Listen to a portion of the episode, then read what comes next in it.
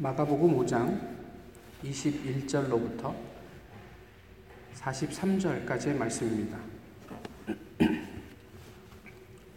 이제 하나님의 말씀을 봉독하겠습니다. 예수께서 배를 타시고 다시 맞은편으로 건너가시니 큰 무리가 그에게로 모이거늘 이에 바닷가에 계시더니 회당장 중에 하나인 야이로라 하는 이가 와서 예수를 보고 발 아래 엎드려 간곡히 구하여 이르되 내 어린 딸이 죽게 되었사오니 오셔서 그 위에 손을 얹으사 그로 구원을 받아 살게 하소서 하거늘 이에 그와 함께 가실새 큰 무리가 따라가며 애워싸 밀더라. 열두 해를 혈루증으로 알아온 한 여자가 있어 많은 의사에게 많은 괴로움을 받았고 가진 것도 다 허비하였으되 아무 효험이 없고 도리어 더 중하여졌던 차에 예수의 소문을 듣고 무리 가운데 끼어 뒤로 와서 그의 옷에 손을 대니 이는 내가 그의 옷에만 손을 대어도 구원을 받으리라 생각함일러라. 이에 그의 혈루 근원이 곧 마름에 병이 나은 줄을 몸에 깨달으니라. 예수께서 그 능력이 자기에게서 나간 줄을 곧 스스로 아시고 무리 가운데서 돌이켜 말씀하시되 누가 내 옷에 손을 대었느냐 하시니 제자들이 여짜오되 무리가 에워싸 미는 것을 보시며 누가 내게 손을 대었느냐 물으시나이까 하되 예수께서 이 일을 행한 여자를 보려고 둘러보시니 여자가 자기에게 이루어진 일을 알고 두려워하여 떨며 와서 그 앞에 엎드려 모든 사실을 여쭈니 예수께서 이르시되 딸아 내 믿음이 너를 구원하였으니 평안히 가라. 내 병에서 놓여 건강할지어다. 아직 예수께서 말씀하실 때에 회당장의 집에서 사람들이 와서 회당장에게 이르되 당신의 딸이 죽었나이다. 어찌하여 선생을 더 괴롭게 하나이까? 예수께서 그 하는 말을 곁에서 들으시고 회당장에게 이르시되 두려워하지 말고 믿기만 하라 하시고 베드로와 야고보와 야고보의 형제 요한 외에 아무도 따라옴을 허락하지 아니하시고 회당장의 집에 함께 가사 떠드는 것과 사람들이 울며 심히 통곡함을 보시고 들어가서 그들에게 이르시되 너희가 어찌하여 떠들며 우느냐? 이 아이가 죽은 것이 아니라 잔다 하시니 그들이 비웃더라. 예수께서 그들을 다 내보내신 후에 아이의 부모와 또 자기와 함께 한 자들을 데리시, 고 아이 있는 곳에 들어가사 그 아이의 손을 잡고 이르시되 달리다금 하시니 번역하면 곧 내가 내게 말하노니 소녀야 일어나라 하심이라. 소녀가 곧 일어나서 걸으니 나이가 열두 살이라 사람들이 곧 크게 놀라고 놀라거늘 예수께서 이 일을 아무도 알지 못하게 하라고 그들을 많이 경계하시고 이에 소녀에게 먹을 것을 주라 하시니라. 아멘.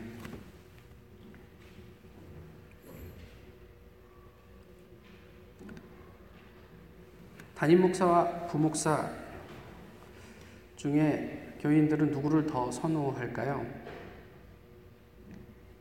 교사들 모임에서 얘기했더니 담임 목사 이렇게 얘기를 하시던데요. 예, 담임 목사를 더 선호합니다. 왜 그럴까요? 왜 부목사가 아, 아, 오면 안 되죠? 전도사는 안 됩니까? 장로나 집사 또는 교인들이 와서 함께 말씀을 나누고 서로 기도하며 어, 나누는 것이 문제가 되겠습니까?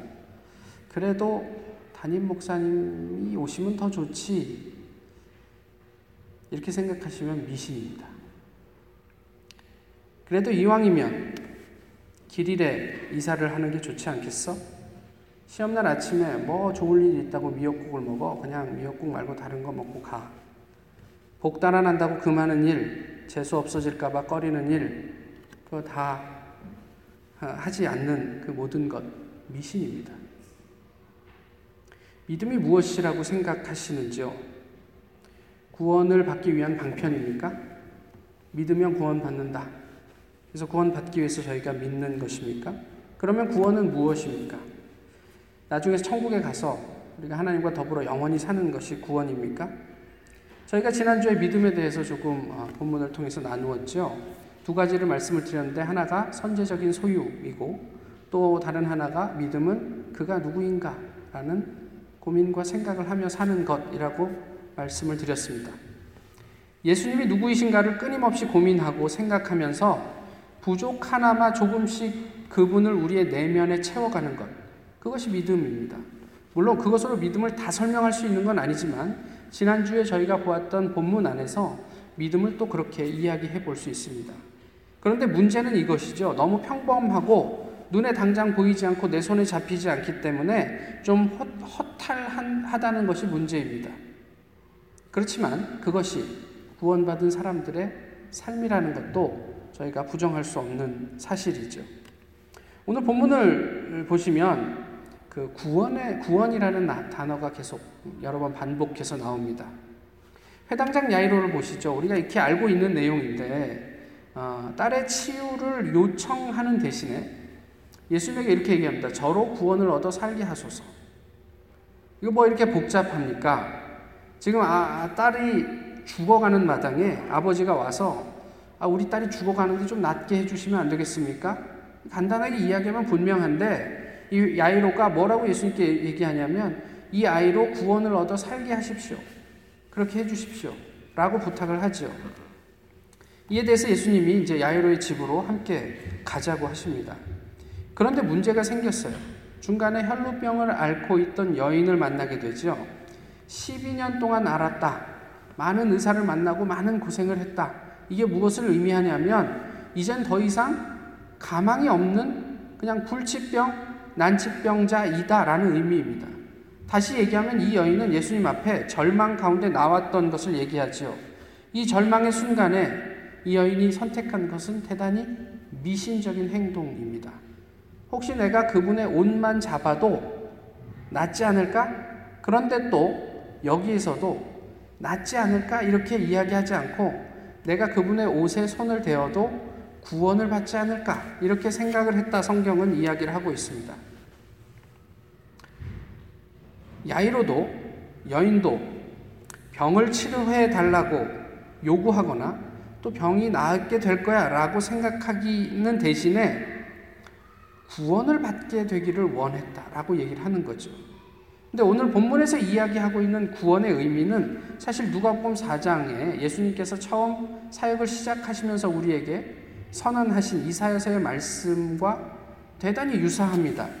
무엇인고 하니 주의 성령이 내게 임하셨으니 이는 가난한 자에게 복음을 전하게 하시려고 내게 기름을 부으시고 나를 보내사 포로된 자에게 자유를 눈먼 자에게 다시 보게 함을 전파하며 눌린 자를 자유롭게 하고 주의 은혜의 해를 전파하게 하려 하심이라. 이 글이 오늘 너희 귀에 응하였느니라. 이게 예수님의 선언이었어요. 비단 예수님께서 복음을 전하고 우리를 구원하시려고 하는 것은 그저 우리가 나중에 천국에 가서 하나님과 누리게 될 영원한 생명만을 의미하는 게 아니라 지금 이 순간에 우리가 발을 딛고 있는 이 땅 위에서 눈먼 자가 보게 되고 눌린 자가 자유롭게 되고 이런 것들까지를 포함하는 의미로 구원을 말씀하고 계셨다는 거죠. 그러니까 병이 낫고 죽음에서 살아나는 것 이것이 구원의 의미에 포함되어 있습니다. 오늘 구원은 그런 맥락에서 이 여인과 야이로의 딸이 변, 병과 죽음에서 자유로워지는 것을 이야기를 하고 있, 있죠. 예수님을 만나면요, 좀 난처, 난처할 때가 있습니다. 12년 동안 하혈하던 여인. 당시에는 그것이 부정한 일이었습니다. 그래서 이 여인은 사람들을 마음대로 만날 수가 없었어요. 그러니까 사람들을 만나면 같이 만나는 사람들이 부정해질 수 있기 때문에 극히 조심해야 하는 사람이었죠. 근데 이 여인이 예수님에게 접근을 합니다. 그리고 아시는 것처럼 예수님의 옷을 만지고 자기의 몸에서 병이 나은 것을 알게 돼 있죠. 근데 문제는 여기에 있어요. 이게 얼마나 당시에도 좀 이렇게 여인에게는 이렇게 사람들에게 공적으로 드러내고 싶지 않은 병이었을까요? 근데 예수님이 굳이 왜 이 여인을 만나시려고 할까? 아, 좀 이렇게 보내주시지. 편안하게 갈 수 있으면 얼마나 좋을까 싶습니다. 그럼에도 불구하고 예수님은 왜 이 여인을 만나려고 하셨을까? 궁금하지 않으십니까? 이렇게 이 여인과 함께 시간을 보내는 동안 이제 더 큰 문제가 생기죠. 야이로의 딸이 죽어버렸습니다.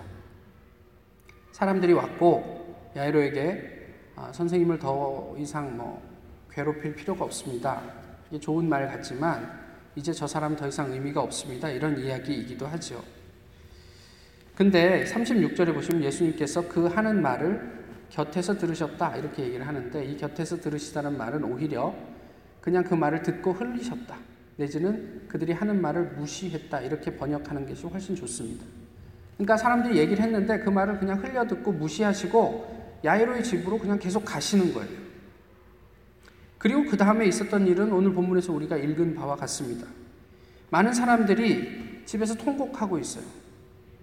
12살짜리 딸이 죽었으니 얼마나 애통하겠습니까?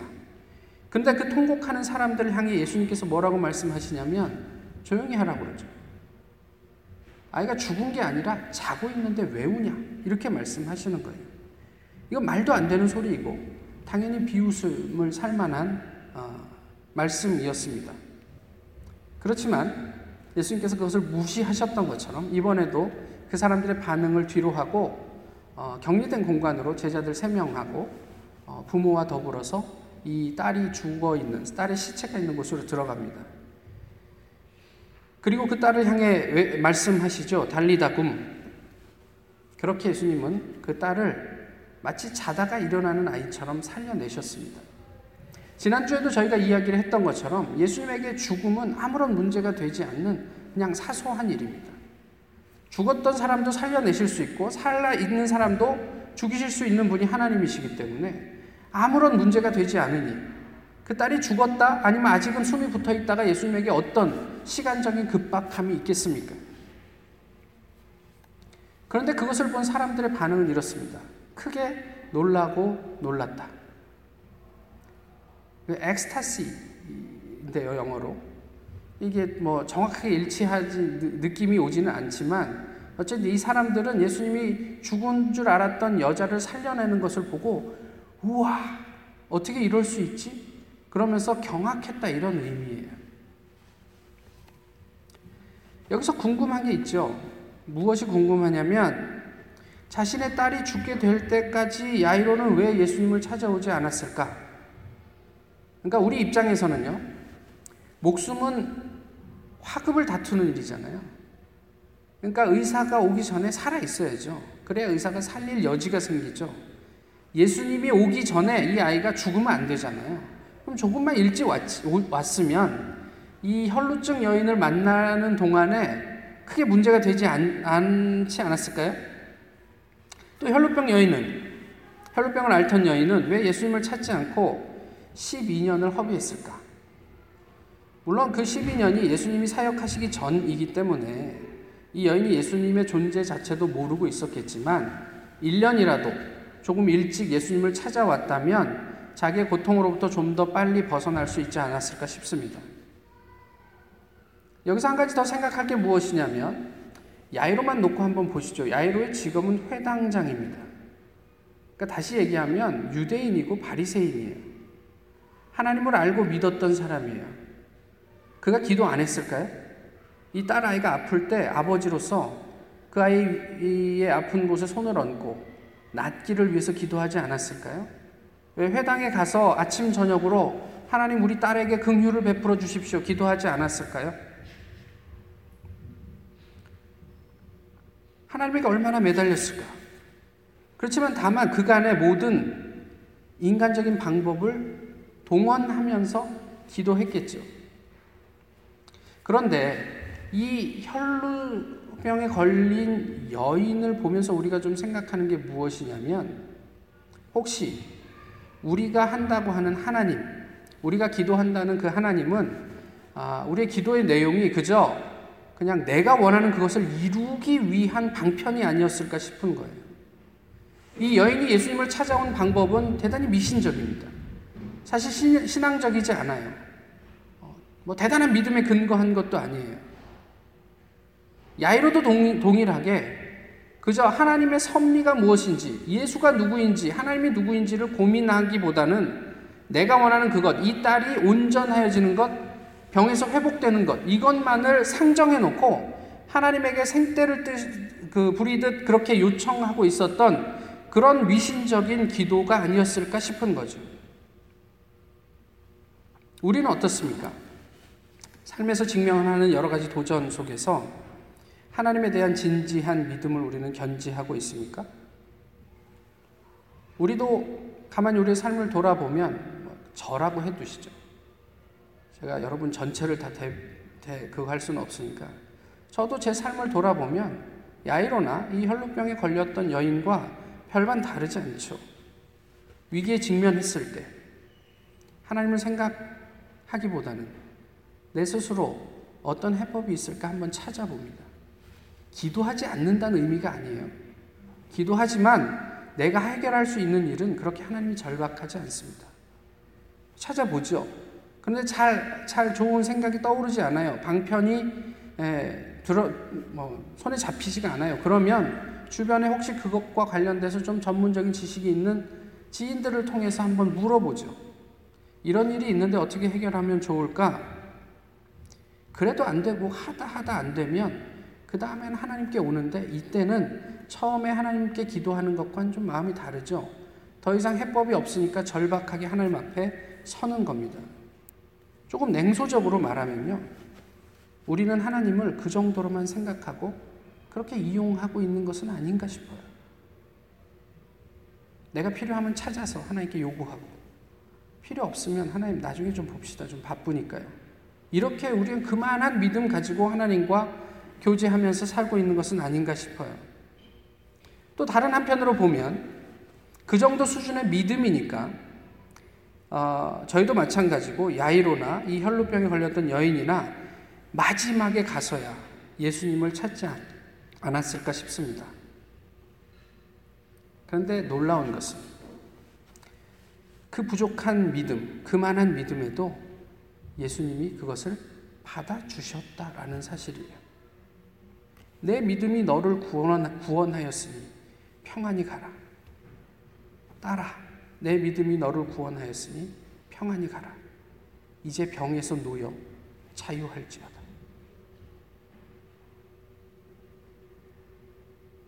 저희가 내면에 이렇게 잠재되어 있는 샤머니즘, 거기에 근거한 우리의 믿음을 많이 비판하고 비난하죠. 근데 왜 예수님 그것을 받아주셨을까?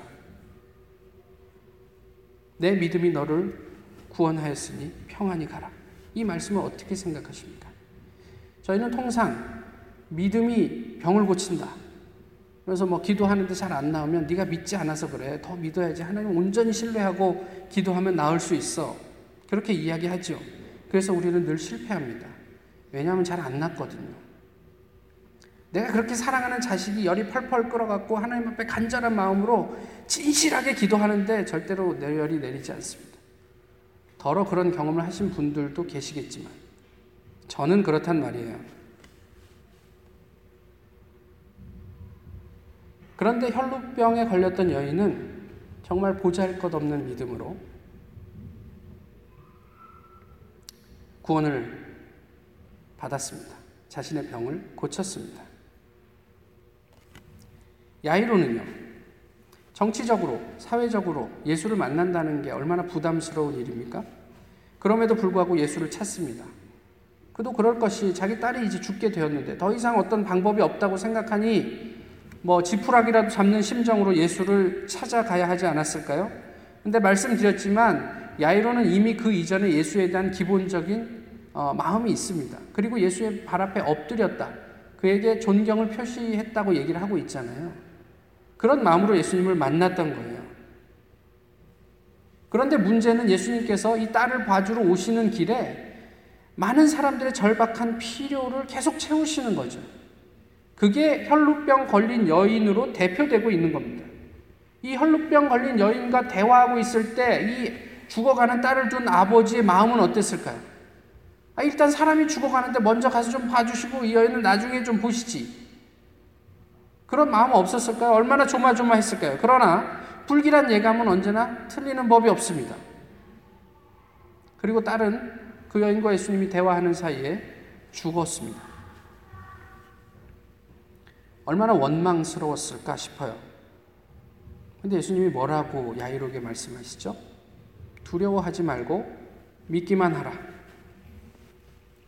병이 나은 여인은 예수님께서 자신을 찾자 이제 이것을 숨길 수 없구나 라고 생각을 하고 주님 앞에 두려워하며 무릎을 꿇었다. 성경은 이렇게 얘기합니다. 여기서 두려워하다가 지난주에 말씀드렸던 포베오예요. 이제 이 여인은 단순한 미신적 믿음으로 예수님께 나가갔는데 거기에서 병을 고치게 되고 예수님께서 자기를 찾으시는 그 순간 예수님 앞에서 하나님을 경험하게 됩니다. 아까 말씀드렸던 것처럼 죽은 사람이 살아나도 거기에 모여있던 사람들은 그저 놀랄 뿐입니다. 하나님을 경험하지 않아요. 호배호하지 않아요. 그런데 예 야이로를 보면서 예수님이 호배호하기만 하지 말고 믿기만 하라 이렇게 말씀하고 계세요. 재밌지 않습니까? 왜 야이로에게 호배호만 하지 말고 믿기만 해라 이렇게 말씀하셨을까?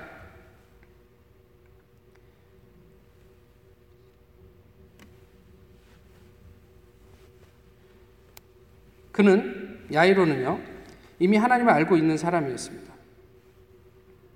그런데 지난주에 저희가 배 풍랑 속에 있었던 제자들에게서 보았던 것처럼 죽음 앞에서 이제까지 그가 하나님을 알고 있었다라는 그 믿음이 무의미해지는 것을 보게 돼요. 사실 예수님께서 두려워하지 말고 믿기만 하라라고 말씀하신 것은 좀 믿어. 내가 있잖아. 이런 말씀이기도 한 거예요. 혈병 여인이나 야이로나 결국 그냥 그만 그만한 믿음의 소유자였다라는 거죠. 다시 한번 질문으로 돌아가 볼까요? 아까 처음에 드렸던 질문으로 왜 예수님은 이 여인을 찾았을까요?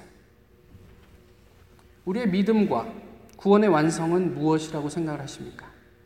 우리가 어떤 조건을 충족하면 우리가 구원받을 수 있다고 생각하십니까? 우리가 어느 정도만 되면 이 믿음이 충분하다고 생각을 하십니까? 그런데 성경은 끊임없이 믿음과 구원의 완성은 예수 그리스도라고 우리에게 가르쳐 주고 있어요. 이것을 위해서 예수님은 여인을 찾은 거예요. 만약에 이 여인이 병만 고치고 돌아갔다면 그 죽은 사람을 살려냈을 때 무리들이 보였던 반응 외에 다른 어떤 반응을 보일 수 있었을까요? 예수님의 목적은 병을 고치는 것이 아니라 그 사람을 구원하게 하는 데 있단 말이에요. 인격적인 만남이 예수님과 이루어지지 않고서야 어떻게 그 사람이 구원받을 수 있겠습니까?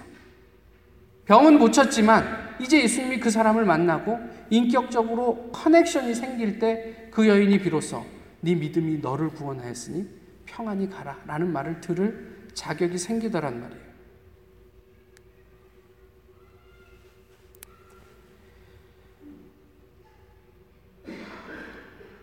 예수님 없는 치유는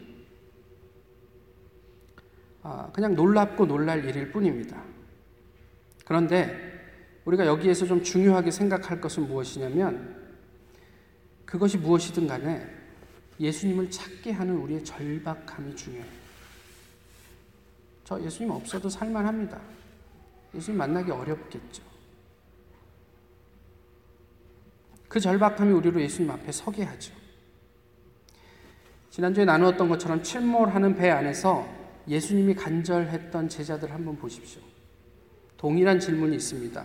왜 처음부터 예수님을 안 깨웠을까? 뭐 여러 가지로 생각해 볼 수 있겠는데요. 한번 생각해 보세요. 그 중 제자들 중에 몇 명은 평생 업으로 살았던 사람들이에요. 그 갈릴리를 엄청 잘 알았던 사람들이고 그 정도 풍랑은 몇 번 경험이 있었던 사람들이죠. 풍랑이 닥쳐올 때 이 정도는 우리가 매니지 할 수 있어 라고 생각했을지도 모르겠습니다. 또는 저 지금 뱃머리에서 자고 있는 저분은 목수인데 저 사람 깨워서 우리한테 무슨 도움이 되겠어? 어떤 그런 자존심이 있었을지도 모르겠어요. 또는 저 사람이 우리의 스승인데 스승님 주무시는데 뭘 깨우냐? 예의 때문에 안 깨웠을 수도 있겠죠. 그렇지만 고생은 고생대로 하고 결국은 그들은 예수님이 필요했던 마지막 순간에 가서야 예수님을 깨울 수밖에 없었던 그리고 그를 원망합니다. 어떻게 우리가 이렇게 고생하는데 주무실 수가 있습니까?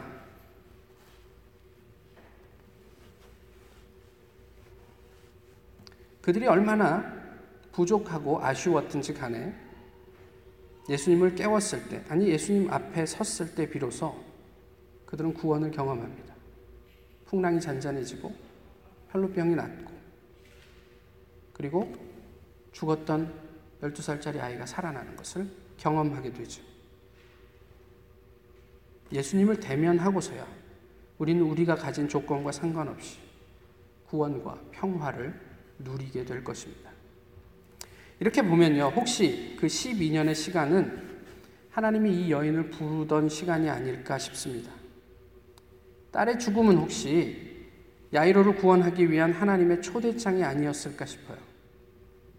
그때 당시에도 그랬습니다만 예수님께서 뭐 피리를 불어도 뭐 곡을 해도 반응이 없는 세태를 한탄하시죠. 지금도 반응이 없는 세대를 살고 있습니다, 우리가. 오늘도 여전히 그럼에도 불구하고 우리를 구원하시기 위해서 부르시는 하나님의 음성을 듣고 계신가? 위기로만 생각하는 삶의 순간 또는 우리의 일상이 하나님을 만나는 자리가 될 수 있습니다. 어디 뭐 대단한 천지 개벽할 만한 장소에 가셔서 하나님 이 시간에 나를 불처럼 채우시고 뭐 태우시고 만나 주십시오가 아니더라도 우리가 일상 속에서 경험한 어떤 위기 속에 하나님을 간절히 찾을 때 아니 우리가 일상 속에 살아가면서 하나님 앞에 진실하게 나아갈 때 그곳이 곧 하나님을 만나는 자리가 될 수 있다라는 말이죠. 두려워하지 말고 자존심 세우지 말고 또 내가 괜찮은 신앙인인 양 가장하지도 말고 정직하게 예수님 앞에 설 수 있을까요? 그 예수님을 찾으실 수 있을까요? 그렇다면 예수님 이미 선언하신 그 샬롬을 우리는 경험하게 될 것입니다. 우리가 예수 그리스도를 찾을 수만 있다면 부족한 믿음이라도 주님은 우리로 구원을 살게 하실 것입니다. 제가 오랜만에 일인데요. 제가 글을 하나 읽어드리겠습니다. 아이들의 방학과 함께 여름은 점점 무더워졌다. 남편과 함께 가게 일 보랴, 아이들 돌보랴, 나만 바쁜 사람인 듯 집과 가게를 오가며 하루하루를 보냈다. 10년 결혼 기간 동안 이런저런 이유로 우린 휴가 한 번 못 간 처지가 되었다. 올해에는 아이들도 컸으니 여름 휴가 한번 떠나자고 보채고도 싶었지만 지난 2월에 중풍으로 쓰러지신 시아버님이 지팡이에 의지하고 계시는 모습이 내 눈에도 밟히는데 효자인 남편의 마음은 어떨까 싶어 꾹꾹 접어두고 있었다. 그래도 더위에 지친 몸과 마음은 늘어지고 아이들까지 성화를 부려서 죄 없는 남편에게 짜증 한번 토해내면 시원해질 것 같던 어느 날 무슨 일인지 남편이 가게 문을 일찍 닫고 들어오더니 시골 부모님 계신 곳에, 곳에서나 피서를 가자고 했다. 물론 감지덕지하며 짐을 꾸려 따라 나섰다. 평소에 책 읽는 습관이 밴 나는 두 권의 가벼운 읽을 거리도 가방에 담아갔다. 몸이 불편한 아버님 대신 남편은 일찍 일어나 아침부터 집안 곳곳을 손보고 다녔고 아이들은 커다란 고무 물통 가득 물을 담아 물장구를 치며 즐거워하고 있었다. 눈이 부신 햇살을 피해 나는 포도 덩굴이 우거진 앞마당의 그늘에서 책을 읽고 있었다. 그때 갑자기 남편이 여기까지 와서 책만 읽고 있냐면서 읽던 책을 휙 집어던져 책이 그만 아이들이 물장난하던 물통에 빠져버렸다. 너무 갑작스런 일이라 멍하니 서 있는데 아버님이 젖은 책을 들고 오셔서 남편을 꾸짖으셨다. 가게 일보랴, 아이들 키우랴, 제대로 한번 쉬어보지도 못했을 텐데 오늘 하루 책 읽으며 쉬게 좀 놔두지. 어디서 성질을 내고 그러냐? 애미가 몇 달 동안 정성껏 수발해줘서 내가 이만큼 나았는데 너도 고마워할 줄 알아야지.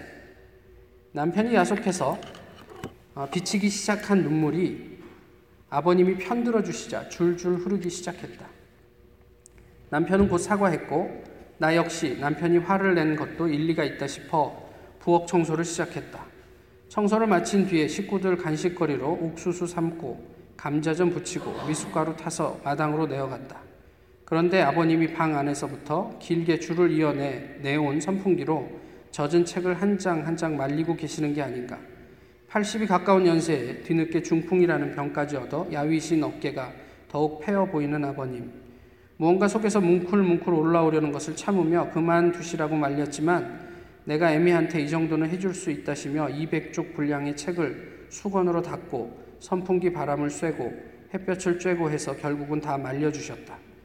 집으로 돌아오기 위해 차에 오를 때엔 아버님께서 붉어진 눈시울을 애써 감추시며 봉투 하나를 내게 쥐어주셨다. 애미 읽고 싶은 책 있으면 사 읽고 용돈에 보태 써라.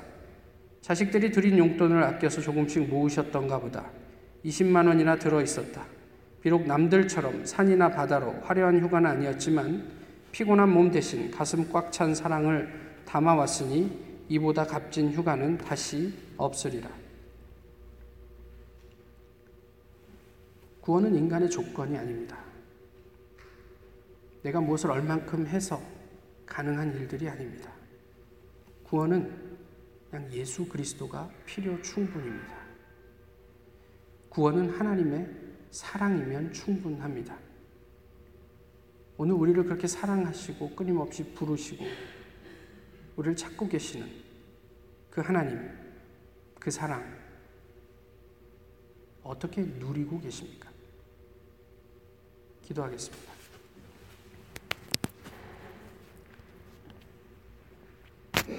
귀하신 주님, 오늘도 주님 앞에 저희 이렇게 예배하게 하심을 감사합니다. 주님께서 저희를 위해서 베풀어 주셨던 그 구원과 평화를 저희가 넉넉히 받아 누릴 수 있게 되기를 소망합니다. 주님 저희를 긍휼히 여겨 주시고 모쪼록 주님의 백성답게 하나님 이미 허락하신 그 구원을 사는 자들이 되게 하옵소서. 평화를 넉넉히 누리는 주님의 자녀들 되게 하옵소서. 예수 그리스도의 이름으로 기도하옵나이다.